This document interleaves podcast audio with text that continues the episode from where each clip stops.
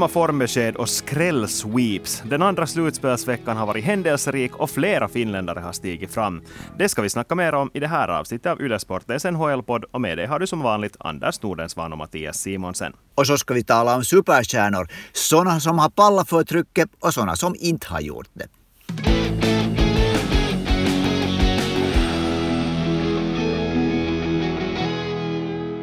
Ja, jag tänkte som så att vi börjar med att återkoppla till förra veckans avsnitt. Då, då fick vi in en fråga om vilka underdogs som skulle ha kapacitet att skrälla och Simon som skickade in den här frågan undrar om inte Winnipeg skulle kunna vara ett sånt. Och nu var vi ju nästan rörande överens om att Edmonton nog ska gå vidare, men här står vi nu och får konstatera att nej, mer fel än så så kunde man väl inte ha. Nej, vi, blev, vi be alltså slaktade, ursäkta till Simon. Det var liksom... Men, men vem, vem kunde se det här, förutom då Simon? Att 4-0 mot Edmonton och det där. Här hade vi superstjärnornas superstjärna Connor McDavid som sopa isen med alla i grundserien. Och det tog till eh, den tredje matchen innan han gjorde sitt första mål mot Winnipeg. Det här kunde man nog inte se. Nej, men samtidigt så hade ju Winnipeg förberett sig på att stoppa McDavid och Dreisaitl och that's it. Det finns inte någon annan i Edmonton som kunde stiga fram och det fick vi ju ett bevis på i den här matchserien. Att bara man lyckades stoppa dem så vinner man den. Och det tydligen räcker det med fyra matcher för att göra det. Men är det inte helt otroligt det här? För att det här är ju någonting som är på ett sätt, hur ska man säga, alla har vetat, alla har sagt hela tiden i flera år att Edmonton lever helt med McDavid och Dreisaitl men att de skulle behöva någonting till när det blir slutspel. Och det har gått, man har sett det många, många gånger att det liksom Edmonton som lag fungerar inte. Och, det där, och så säger man bara att jo men den här monsterduon gör allting. Men det där, äh, jag vet inte slutspelet är annorlunda. Nu, det där, nu börjar det att vara en ordentlig sån här förlorarprägel på, på den gode herr McDavid för tillfället. Det börjar ju lite vara det och samtidigt kan jag också ifrågasätta varför man inte valde att, eller varför de höll dem ihop så mycket som de gjorde. För att nu hade man ju i princip en sån här superkedja där var Dreisaitl och McDavid spela, men sen utöver det så fanns det inte riktigt någonting. Ja, Nugent Hopkins kedja fick ju spela en hel del om man jämför de här istiderna till exempel, som vi kan gå in på om en stund, men jag förstår inte varför man inte helt enkelt bara lät bredda det här lite. Att ha McDavid som första center, ha Dreisaitl som andra center, då i praktiken skulle han säkert ha blivit den här första center, för jag tycker att han var så pass mycket bättre åtminstone den här avgörande matchen. Men ändå så håller man dem ihop och den här ena kedjan är på något sätt så mycket lättare att eliminera och det visar ju Winnipeg nu att de kunde göra. Och sen när man lyckas eliminera den här ena kedjan, där var alla superstjärnor finns, så finns det inte någon bredd i laget längre. Att om man skulle göra som då till exempel om vi drar paralleller till Pittsburgh Penguins som har sina flera olika centra som spelar i flera olika kedjor. Jo, de, Crosby och Malkin kan spela ihop ibland, men de gör det inte på regelbunden basis på samma sätt som Dreisaitl och McDavid har gjort. Det har jag svårt med det är så på något sätt så otroligt svårt att, att riktigt förstå det här, att hur det kan vara att de får in en ny tränare, nu skulle allt vara annorlunda, de spelar en bra grundserie och det som ögontestet, åtminstone för mig, har gjort hela tiden är att det är inte ett lag. Det är Connor McDavid och Leon Draisaitl och de andra är liksom statister. Och på något sätt så är det, det är någonting som fattas fattas i det där att McDavid, för jag tror ju inte att Edmontons spelare är så mycket sämre till exempel än Winnipegs spelare. Att det har någonting med den där, hur ska man säga, den där gemensamma, att man, att man liksom binds ihop, att laget tänder. Det är ändå det som slutspel handlar om och det liksom det bara inte händer år efter år. Mm. Och så är det ju inte bara i anfallsväg som de har de här problemen heller, utan det finns ju inte någon som helst bredd i backtruppen tydligen. Om vi tittar på de här istiderna i den här sista avgörande fjärde matchen. Ja, matchen gick till tredje förlängning, men Darnell Nurse, 62 minuter på isen, det är vansinnigt! Fullkomligt vansinnigt. Och då ska vi sen jämföra att Edmontons backtrupp och Winnipegs backtrupp, så jag tror inte att det åtminstone i, i förväg någon tyckte att Winnipegs backtrupp var bättre än Edmontons backtrupp. Nej, verkligen inte. Och det här understryker ju på något sätt de här problemen som finns i Edmonton. Det att, eh, kanske det är det att coachen helt enkelt inte litar på de andra spelarna än de som spelar i första kedjan, för det är ju alldeles otroligt hur mycket de spelar under förlängningsperioderna.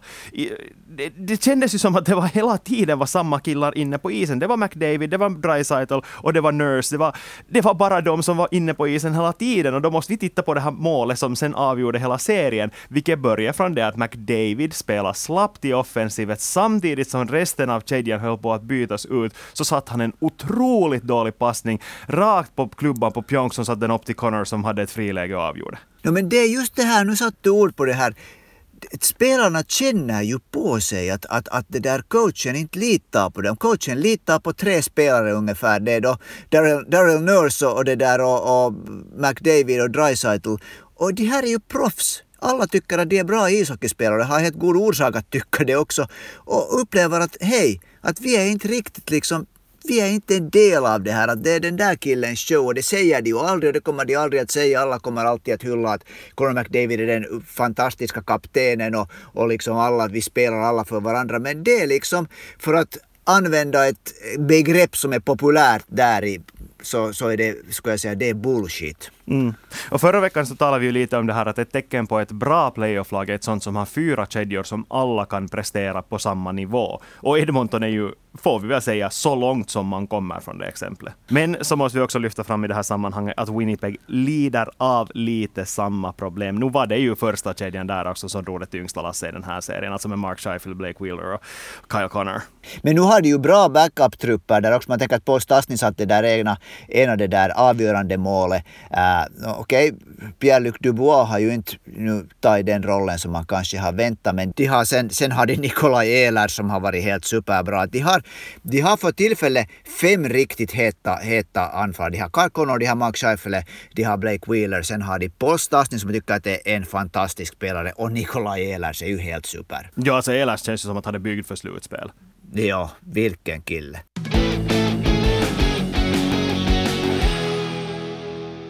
Men det fanns ju också en annan matchserie som vi hade lite fel åsikt om. Eller okej, okay, vi båda trodde ju att Colorado skulle slå St. Louis, men vi förväntade oss båda att det skulle bli en väldigt lång serie. Men Avalanche behövde bara fyra matcher för att avancera. Och där kan man säga att de bästa spelarna som ska vara de bästa spelarna verkligen var det. Du milde Manasse, vilken uppvisning av äh, Nathan McKinnon och hans killar. Alltså Nathan McKinnon, sex mål på fyra matcher. Nej, alltså det alldeles otroligt egentligen hur Colorado lyckades dominera den där serien. För fast jag också var lite skeptisk till hur mycket St. Louis skulle kunna klara av att sätta käppar i hjular för Colorado, så inte hade de ju någonting att säga emot det. Det var lite gruffigt, de försökte spela sån här lite sandpappershockey, men inte blev det ju till någonting. Nej, alltså här såg man spelare som helt enkelt, den här klyschan, någon spelare går inte att stoppa. Här såg vi spelare som inte gick att stoppa. Nathan McKinnon 9 poäng på fyra matcher. Gabriel Landeskog 8 poäng på fyra matcher. Mikko Rantanen 7 poäng på fyra matcher. Det är ganska många poäng på fyra matcher. Mm. Och nu är det säkert många som, eh, kanske, som tycker om Conor McDavid som spelare och tänker att hey, men nej, ja, nu har vi en jättebra kedja. Att såklart de spelar bra för de har tre fantastiskt bra spelare där. Men kom ihåg, McDavid spelar också med Leon Draisaitl. Inte det som att han hade, var utan flankstöd i den här första slutspelsserien. Inte. Nej, och det här om vi, om vi det där tar lite och backar, backar bakåt här i våra poddavsnitt. Vi talade här för, för det där ganska många veckor sedan redan om vem som är världens bästa ishockeyspelare. Vi var lite båda den åsikten om jag, om jag nu inte misstolkar vad du, vad du sa att Nathan McKinnon är på något sätt en större spelare än Conor McDavid. Och här som det där glöden när han kommer in på isen och ska avgöra så det är faktiskt han kör liksom genom andra utan att vara en ful spelare. Han, det bara han far till mål och han sätter pucken in. Mm. Och det är ju en sån kedja som är väldigt fysiska av sig också. De har den där talangen plus att de alla är väldigt stora och kan tackla, kan ta emot tacklingar och stå framför kassen och ta emot klubbor i ryggen och vad som helst och bara fortsätta panga in den här puckarna. Jag vet inte riktigt om det finns någon egentligen som kan stoppa den här kedjan i den här ligan. Ja, det där, det, det där, det ska nog bli intressant att se att vem de möter i semifinalen om de går till finalen. Så det där, man kan ju tänka sig till exempel att om, om det där Tampa Bay går till finalen så det där, där de har sina metoder att, att, att stoppa riktigt heta spelare. Men, det där, men, men nu håller jag lite med dig att, att den här, när, när Colorado sen ändå, de har det här jättefina stödet bakifrån. De har, de har i det där i Cale McCarr och i Samuel Girard två sådana här enormt dynamiska backar som liksom stöder de här uppspelen. Det är nog, det finns liksom en sån här supervass spets och sen finns det de här spelarna bakom som just till exempel då Andrei Burakovsky och Jonas Donskoj äh, eh, som stiger in och, och, det där och, och gör liksom ett viktigt, viktigt stöd att, att Colorado är nog, en, det är nog ett svårstoppat lag. Och det som gör det här hela mer bedrövligt för alla Edmonton-fans är ju det att Colorado och Edmonton har hållit på att bygga om laget ungefär lika länge. Nu är Colorado med facit på hand det bästa laget i hela grundserien, ett av de bästa lagen i hela slutspelet. Samtidigt som de samma problemen fortfarande återstår för Edmonton. Edmonton trampar vatten, de kommer ingenstans. Men det där är tummen upp, stor tumme upp för Joe Sakic, eh, Colorados GM, som det där börjar att visa att han är en lika bra GM som han var spelare i tiden. Mm. Men om vi nu håller oss kvar vid Edmonton en stund till så finns det ju en finländare där som vi måste snacka om och det är Jesse Puljujärvi. Och han är kanske en som har lidit mest av det här att det inte har funnits fler stjärnor att spela medan de alla har hållit till där i första kedjan. Ja, men Jesse Puljujärvi det där äh, han var ju helt bra i de här matcherna. Okay? Det, han, han blev bortspelad där i ett, ett mål av Josh Morrison, men det där, sånt, sånt händer nu verkligen i, i, det där i försvarsspelet. Men han har haft skott på mål, han har kämpat. Jag tycker att han har liksom visat tänderna. Att Jesse Puljärvi hör nu definitivt inte till de spelarna i Edmonton som man nu ska beskylla för att de åkte ur. Nej, verkligen inte. Jag tycker att det här att han helt enkelt får vara jättenöjd med den säsongen som han har gjort. Med tanke på förutsättningarna som fanns, att man inte riktigt visste vad man hade i honom. Han var ett litet otskrivet kort på det sättet att ja, att han hade gjort väl ifrån sig i FM-ligan, men samtidigt vet man ju inte hur det syns i NHL. Eh, inte har han varit en stjärna, men jag tycker ändå att han har gjort en väldigt, väldigt bra säsong. No, han har gjort, jag skulle ta ett väldigt bort därifrån om jag säger min åsikt. För att äh, när han spelar, han spelar i grundserien så mycket tillsammans med McDavid och Dreisaitl att han, jag skulle nog säga att han, en, 10-15 poäng mer kanske han borde ha som, som, som det där saldo efter, efter det där, den här säsongen. Jag tycker att vi kan, vi kan ge honom lite utrymme att växa ännu med tanke på hur den här säsongen var och hur exceptionell den var på många sätt. Nästa säsong får ja. visa exakt hur bra han är. Ja, alltså han, han skjuter ju gärna och han har ju ett ganska liksom bra skott. Men jag undrar att är det månne så att när han har haft i många andra, han har fått lära sig det här just att vara snabbare i vändningarna, liksom vara snabbare i det här äh, start and stop-spelet. Det där, så är det månne liksom att han, att han på något sätt ännu måste bli lite snabbare med, när han skjuter från distans. Han är bra där framför målet med det där. Jag tror att, att, att det är ännu fortfarande Jesse är inne i den där äh, processen att allt går så fort i NHL att han måste liksom, liksom kalibrera sig som spelare till det. Mm, och det har han ju sagt i intervjuer också, speciellt när han spelar med McDavid, att då går det undan. Att det, ja. det är sånt som man inte liksom kan förbereda sig på på något sätt. Är att när du slängs in i samma kedja med Connor McDavid så då, då kläms gasen i botten direkt och då måste du vara färdig hela tiden. Men håller du med mig om det att det där att uh, Connor McDavid inte visar upp ledarskap? På ett visst sätt kan jag nog hålla med om det, ja. Men samtidigt, vi vet ju inte hur det ser ut i omklädningsrummet. Vi vet inte hur han är där, eller hur de andra spelarna i laget uppfattar honom som. Nej, nej men det där resultaten talar ju nog för sig och det att, att Edmonton liksom inte tänder. Det där hur de, hur de, de ledde med 4-1 mot Winnipeg i match nummer tre och sen det där förlorade den matchen och det har nog någonting att göra med andan i laget.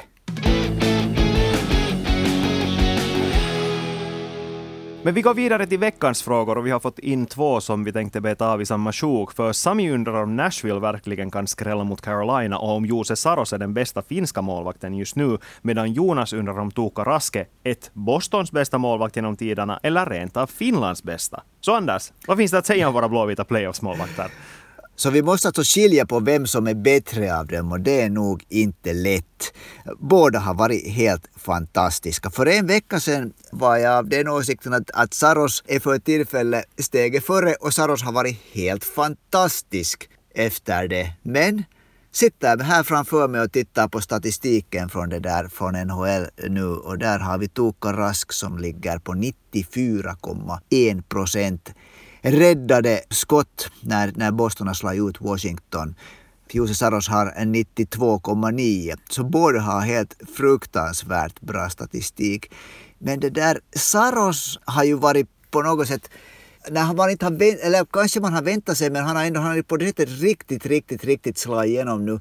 Medan Tuukka är så otrolig när det, då bör, när det börjar spela som stora saker. Hur han bara blir liksom, han är ju inte kall, han är ju ganska het när han spelar men på ett sätt är han iskall. Att han sköter sitt jobb. Mm. Men om vi börjar med att titta, ta en närmare titt på just eh, Nashville, Carolina, så det här är ju på tal om dåliga tippningar som vi har gjort, så kändes, sa vi ju förra veckan att det här känns som en som kan sluta 4-0 i matchen till Carolina, för de var så pass mycket bättre i den här första matchen. Men efter det så tycker jag att Nashville har tagit sig i kragen och hittat upp sig själv, eller liksom rivit upp sig själv på ett sätt. Ja, men nu, be, nu, nu, nu skulle de ju ha kunnat, den där, den där fjärde matchen så det där, det var skottstatistiken var ganska förkrossande i, i Carolinas favör. Det var inte något, de hade nog en mängd med det där bra skott. Och så ska vi komma ihåg att de här, de, skulle, de här båda matcherna som Nashville vann var ju i det där i, i förlängning. Och var det så att båda var i dubbel, dubbla förlängningar så det där du, nu lever det ju farligt, men du har helt rätt att, att, att Nashville verkligen spelar upp sig och det där, de hittar ett sätt att vara riktigt svårspelade mot Carolina som är det är bra på liksom spelet och, och flyta flöda i deras, deras, liksom, i deras noter. Mm. Och jag tycker att de har lyckats med det väldigt bra. För helt som du säger, den här fjärde matchen som säkert också nästan så jättemånga av er som lyssnar tittar på i och med att den kom så vänlig tid, finsk tid. Så det, det flyter på, men det där lilla sista saknas. Och det som jag tror att Nashville har lyckats göra är att de helt enkelt spelar för fysiskt. För om vi tittar på Carolinas, den här första kedjan med Sebastian Aho, Teuvo Teräväinen, Andrei Svechnikov, det är ju de här som ska göra de här stora mängderna målen, det är de här som ska avgöra de här matcherna. Man kommer inte riktigt till de här riktigt farliga lägen i och med att Nashville spelar så fysiskt mot dem. Och där har vi problemet med den här kedjan är att de är snabba, men sen när man borde börja boffas så räcker det inte riktigt till. Men vet du, nu är jag av annan åsikt. För jag tycker att den kedjan skulle ha kunnat avgöra de här båda. De hade jättefina målchanser. Och Aho är för tillfället på delad tredje plats i slutspelets målstatistik. Han har gjort 3 plus 2 och han hade i den här matchen, han hade, tror jag, han hade fyra skott mot Saros i den här matchen av vilka tre var riktigt bra. Svetsnikov hade i förlängningen ett sånt där skott som ganska ofta går in. Teräväinen spelade till sig helt fantastisk chans där innan nedanför blålinjen. Han var rakt framför mål och han gjorde, han, han lirkade åt sig en plats att skjuta och det var liksom, det var så nära att gå in.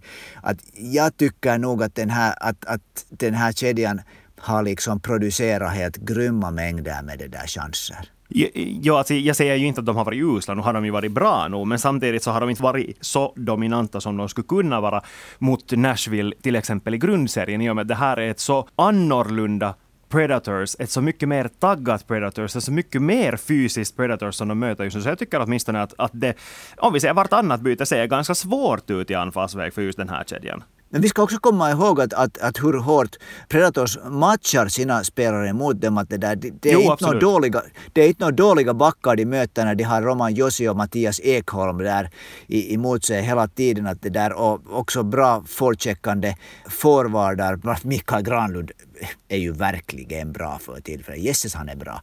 Att det där att uh, det är helt enkelt det är toppspelare i båda lagen. Men jag är nog, jag, alltså jag älskar det sättet som den här kedjan spelar på, måste jag nog säga, säga det där att, att jag tycker att Sebastian Aho visar en sån glöd i sitt spel att det där, jag är förvånad om han inte avgör den här serien på ett eller annat sätt. Mm.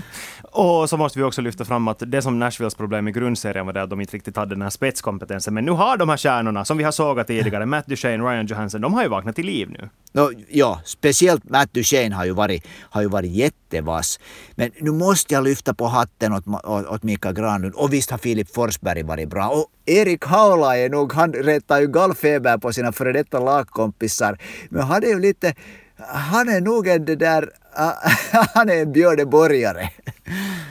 Men ju, alltså, nu kan det ju mycket bra vara så att i den här serien så är det faktiskt målvaktsspelet som avgör och där har ju Nashville en enorm fördel. Saros har varit klasser bättre än Alex Nedelkovic i, i Carolinas mål. Ja, Nedelkovic var ju, höll ju en nolla. Det var det, var det där, men han, han sjabblade speciellt här i det där lite i den här äh, andra matchen i, i Nashville. Men, men Saros är nog alltså, du, du sa här det där Mattias för en vecka sedan, du har drömt om att vara NHL-målvakt eller målvakt, ishockeymålvakt. Äh, fanns det i dina drömmar månne att rädda 110 skott på två matcher? Nu är det väl ändå det som är den där stora drömmen, att faktiskt svettas i 120 minuter och komma ut som segrande. Alltså 110 skott, det är liksom, det, det är helt, det, det, jag tror att det är så att det är en spelare, uh, Curtis Joseph i tiderna har, har räddat ett par skott mera, liksom två efter, slutspelsmatcher efter varandra med det där. Jag har för mig att Saros nu är på, på alla tiders liksom, uh, andra plats på den listan.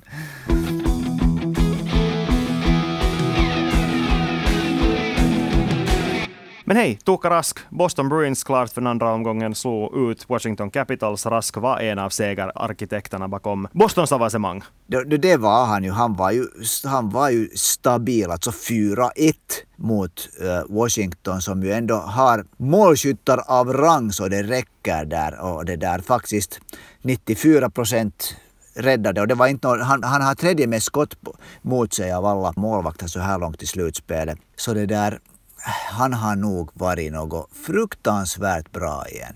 Mm. Och man vet att man har gjort någonting rätt när Alexander Ovechkin efter matchserie säger att nej, målvakten var nog ganska bra. Och det är ju det som egentligen sammanfattar det hela ur Washingtons perspektiv. Att det var, de gångerna de kom till skott så var Tokarask i princip i vägen för dem. Att inte, inte fick de ju liksom hemskt mycket till stånd i anfallsvägen. Nej, och så försökte de ju åka på honom. Det var liksom som, som det där Bruce Cassidy, coachen efteråt, sa att, att, att det var fullt jobb för det där eh, Bostons backar och de lyckades inte alltid med det att hålla liksom så att inte de här spelarna körde rakt på Tokarask. Och det var ju ett par situationer situationer som hettar riktigt ordentligt. Jag tror att Rask gav lite tillbaka där åtminstone åt, åt en Washington-spelare var det i match två månne. Mm. Och så är det ju samtidigt också ett bevis på att Boston faktiskt är ruskigt bra den här våren. Det är det. Alltså, Taylor Hall där har vi en kille som det där har fötts på nytt och trivs i sin roll. För nu har ju Boston det där, de har faktiskt, sen, sen i och med att de har den Charlie Coyle i tredje kedjan som kör där, så nu har de, nu har de tre riktigt bra offensiva kedjor. Så det där, fast backtruppen inte ser imponerande ut så det där, banne mig om inte Boston ännu tar sig vidare från den, från den här där divisionen. Mm, men vem behöver backar om man har en målvakt som Tuukka Rask?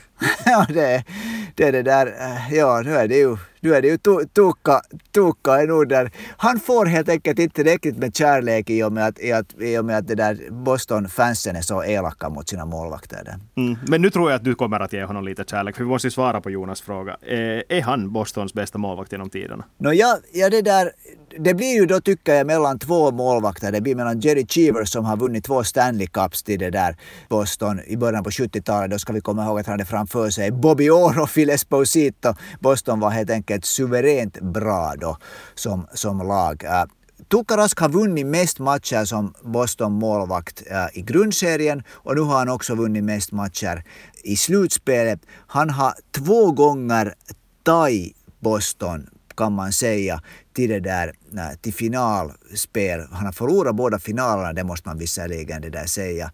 Men det där, han har varit så länge så bra att jag skulle nog säga att Vesaina titeln, han var, han var en kandidat förra säsongen, att jag tycker att han nog är Bostons genom tiderna bästa målvakt. Jag har lite svårt med att dela ut den titeln åt en spelare som aldrig har vunnit Stanley Cup. Förlåt, men så är det bara. Ja, för mig, det är, det är mästerskap som avgör Isak. Du spelar för att vinna den där bucklan. Om du inte lyckas föra ditt lag hela vägen och fast nu, jag ska understryka att det inte var Tuukka Rasks fel att de förlorade senast mot St. Louis, så jag har bara svårt med det att dela ut den titeln sådär bara.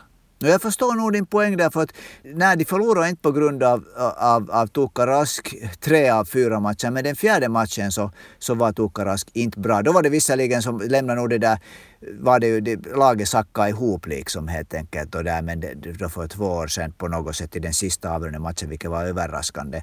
Men det där äh, det som jag, det som jag liksom eh, finns på, på min eh, näthinna i den här serien mot Pittsburgh 2013 när, när det där Boston gick till final och det där då var Sidney Crosby dess som bäst och han gjorde inte ett enda mål mot Tuukka Rask i den där eh, serien. Jag har för mig att Pittsburgh gjorde hela serien var det tre eller fyra mål. Då var liksom, han var på en omänsklig nivå då. Och när det är åtta år sedan och han är liksom fortfarande där så Alltså, jag tycker att han börjar faktiskt också att höra till, till kanske de spelarna som man kan, en sån kille som man kan placera in som nummer tre av alla tiders finländska NHL-spelare efter Kurri och Selänne. Så då tror jag du svarar på nästa fråga. Är han Finlands alla tiders bästa målvakt? För mig är han det. Han, han kom, han, när han kom i tiderna som, som det där äh, till junior-VM så var det ju sådär nästan egenhändigt som han tog, som han tog Finland till ett, till ett brons då. Det var i Vancouver om jag inte minns fel. Och från det att han har kommit, han har liksom aldrig tagit några steg bakåt. Han hade ett par år så var Tim Thomas bara en bättre målvakt än Tukka Rask. Men Tukka Rask var mingalunda dålig då när han fick, då när han fick stiga in. Han var liksom han har helt enkelt varit på en grym nivå hela tiden. Han spelade den första gången säsongen 2008-2009 eller var det 2007-2008, ursäkta jag kommer inte ihåg, spelade han ren 48 matcher första gången under en grundserie och det är länge sedan. Alltså, ja, för mig är han alla tiders bästa finländska målvakt. Mm. Ja, alltså, nu är det ju mellan honom och Mika Kiprusov och nu är det ju så att han börjar vara den ettan på den listan faktiskt.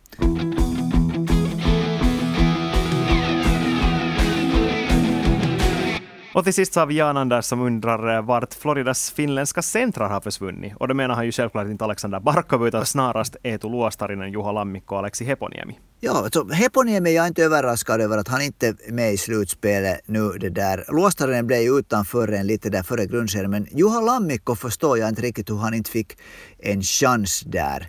Uh, nu har ju Florida tagit sig tillbaks in i matchserien så det där, nu kan man ju, ett vinnande lag kan man inte där kanske ifrågasätta. Men det där, jag är nog överraskad över att inte Juha Lammikko har fått minuter. Mm. Jag blev kanske mest överraskad att de inte heller fick chansen då när Sam Bennett var borta. Att, det liksom, att det, de är så pass lågt ner på den här listan. Det var just då som jag tycker att Juha Lammikko skulle varit självklar att, att, att komma in i och med att han faktiskt gjorde mål i den sista grundseriematchen mot Tampa Bay. Så det där, jag tycker det är ändå någonting att bygga på. Men, men ja, som du sa, den här matchserien lever ju fortfarande. Tampa Bay kan med en seger säkra sin plats i den andra omgången medan Florida fortfarande behöver två segrar. Så det kan ju fortfarande hända att de får spela men det känns ju nog osannolikt. Då ska vi avsluta med en liten, liten gissning. Kommer Florida att, att klara av det? Ja, alltså det som jag tycker att talar för Floridas chanser är det att de har nu gått med på att spela svinfult. Som Tampa Bay gjorde i de här första matcherna. Tampa Bay har alltid varit mästare på att hålla sig i den här gråa zonen, spela riktigt fult för att de vet att de inte kommer att få utvisningar för det. Nu börjar Florida också göra det och det gav genast utdelning, så why not? Ja, Spencer Knight i mål, vem vet, men jag tippar att Tampa avgör i nästa match på, i hemmahallen. Och med den sanningen, som med, vårt, med vår resultatrad så här långt, antagligen inte så hemskt träffsäker, kan vi sätta punkt för det här avsnittet av Ylesportens NHL-podd. Vi är tillbaka igen nästa vecka. Tack och hej!